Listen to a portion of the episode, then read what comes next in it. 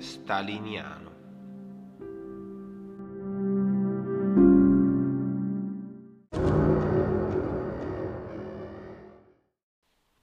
Nella sua idea di conservazione, di mantenimento e di rafforzamento del potere, Stalin ordinò nella metà degli anni 30, nella seconda metà degli anni 30, un'ondata di epurazioni nota con il nome di purghe staliniane, un'eliminazione sistematica e organizzata dei suoi avversari politici, avversari reali o semplicemente potenziali.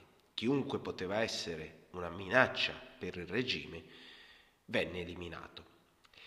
Il, le purghe, quest, le purghe vere e proprie, abbiamo detto dalla metà degli anni 30, in realtà furono anticipate da una serie di vittime precedenti eh, tra arresti, deporta- arrestati, deportati, fucilati, eh, che eh, erano già stati mh, individuati nel momento della realizzazione dei piani quinquennali.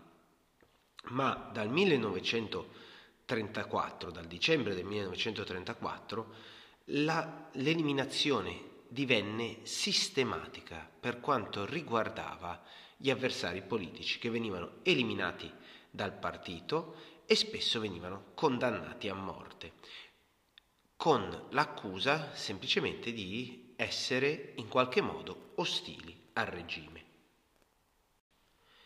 La repressione avvenne a ondate, ondate successive, momenti di grande esplosioni di deportazioni, di condanne, di arresti e divennero una sorta di vero e proprio rito pubblico.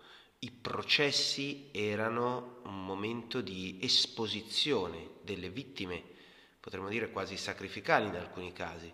Eh, Stalin eliminò qualsiasi tipo di avversario, non soltanto avversario eh, all'interno del partito o esterno al partito rispetto alle sue idee, ma anche potenziali suoi concorrenti, anche chi aveva contribuito all'affermazione del regime, alla realizzazione dei piani quinquennali, allo sviluppo eh, del potere di Stalin, venne colpito in quanto percepito dal dittatore come una possibile minaccia.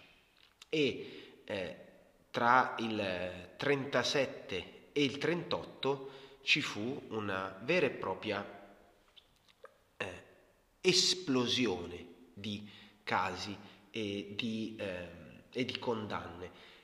Si arrivò addirittura a 750.000 persone fucilate, moltissime condannate a pene detentive o deportate. È difficile fare un calcolo esatto di quante persone vennero colpite dalle purghe staliniane.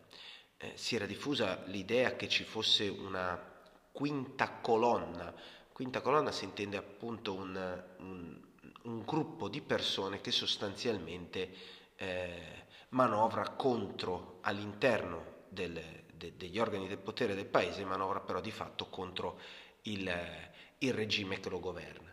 Quindi, con, sviluppando questa convinzione, Stalin riuscì nell'arco di dieci anni a eliminare, dicevamo, un numero imprecisato di persone, ma alcune stime calcolano che le vittime potrebbero aggirarsi intorno a una decina di milioni. La forma privilegiata per colpire i dissidenti fu la deportazione nei gulag. I gulag, eh, il, l'acronimo in, in lingua italiana è Direzione Centrale dei Campi di Lavoro Correttivi. Erano di fatto campi di concentramento eh, e di lavoro forzato come quelli che avrebbe poi eh, imposto il Terzo Reich.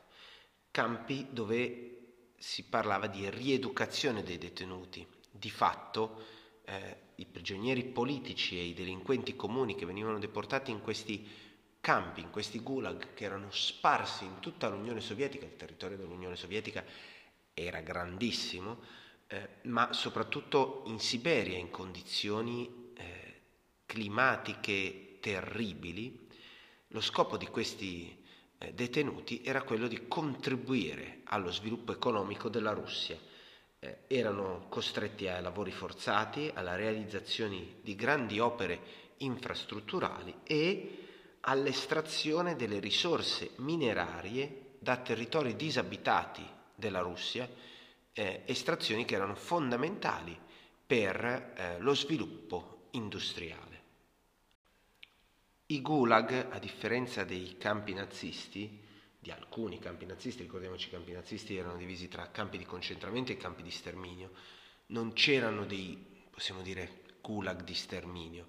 I gulag erano campi di lavoro forzato, non, c'era, no, mancavano le idee alla base eh, dei campi nazisti, dove il, la questione fondamentale era appunto il razzismo, che portava a imprigionare ebrei, ma anche tutti quelli che erano eh, considerati sostanzialmente non conformi a quanto voluto dal regime di Hitler, quindi non ariani, eh, zingari, ehm, eh, uomini di colore, eccetera, eccetera.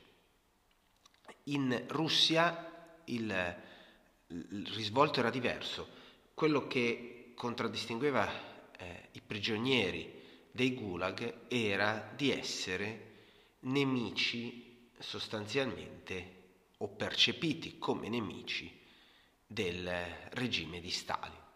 Questo era la, la, l'elemento che, di differenza tra queste due situazioni eh, tremende vissute appunto all'inizio del Novecento eh, in Europa. Mm, fra gli anni 30 e i primi anni 50 si, si calcola che morirono nei gulag circa 3 milioni di persone.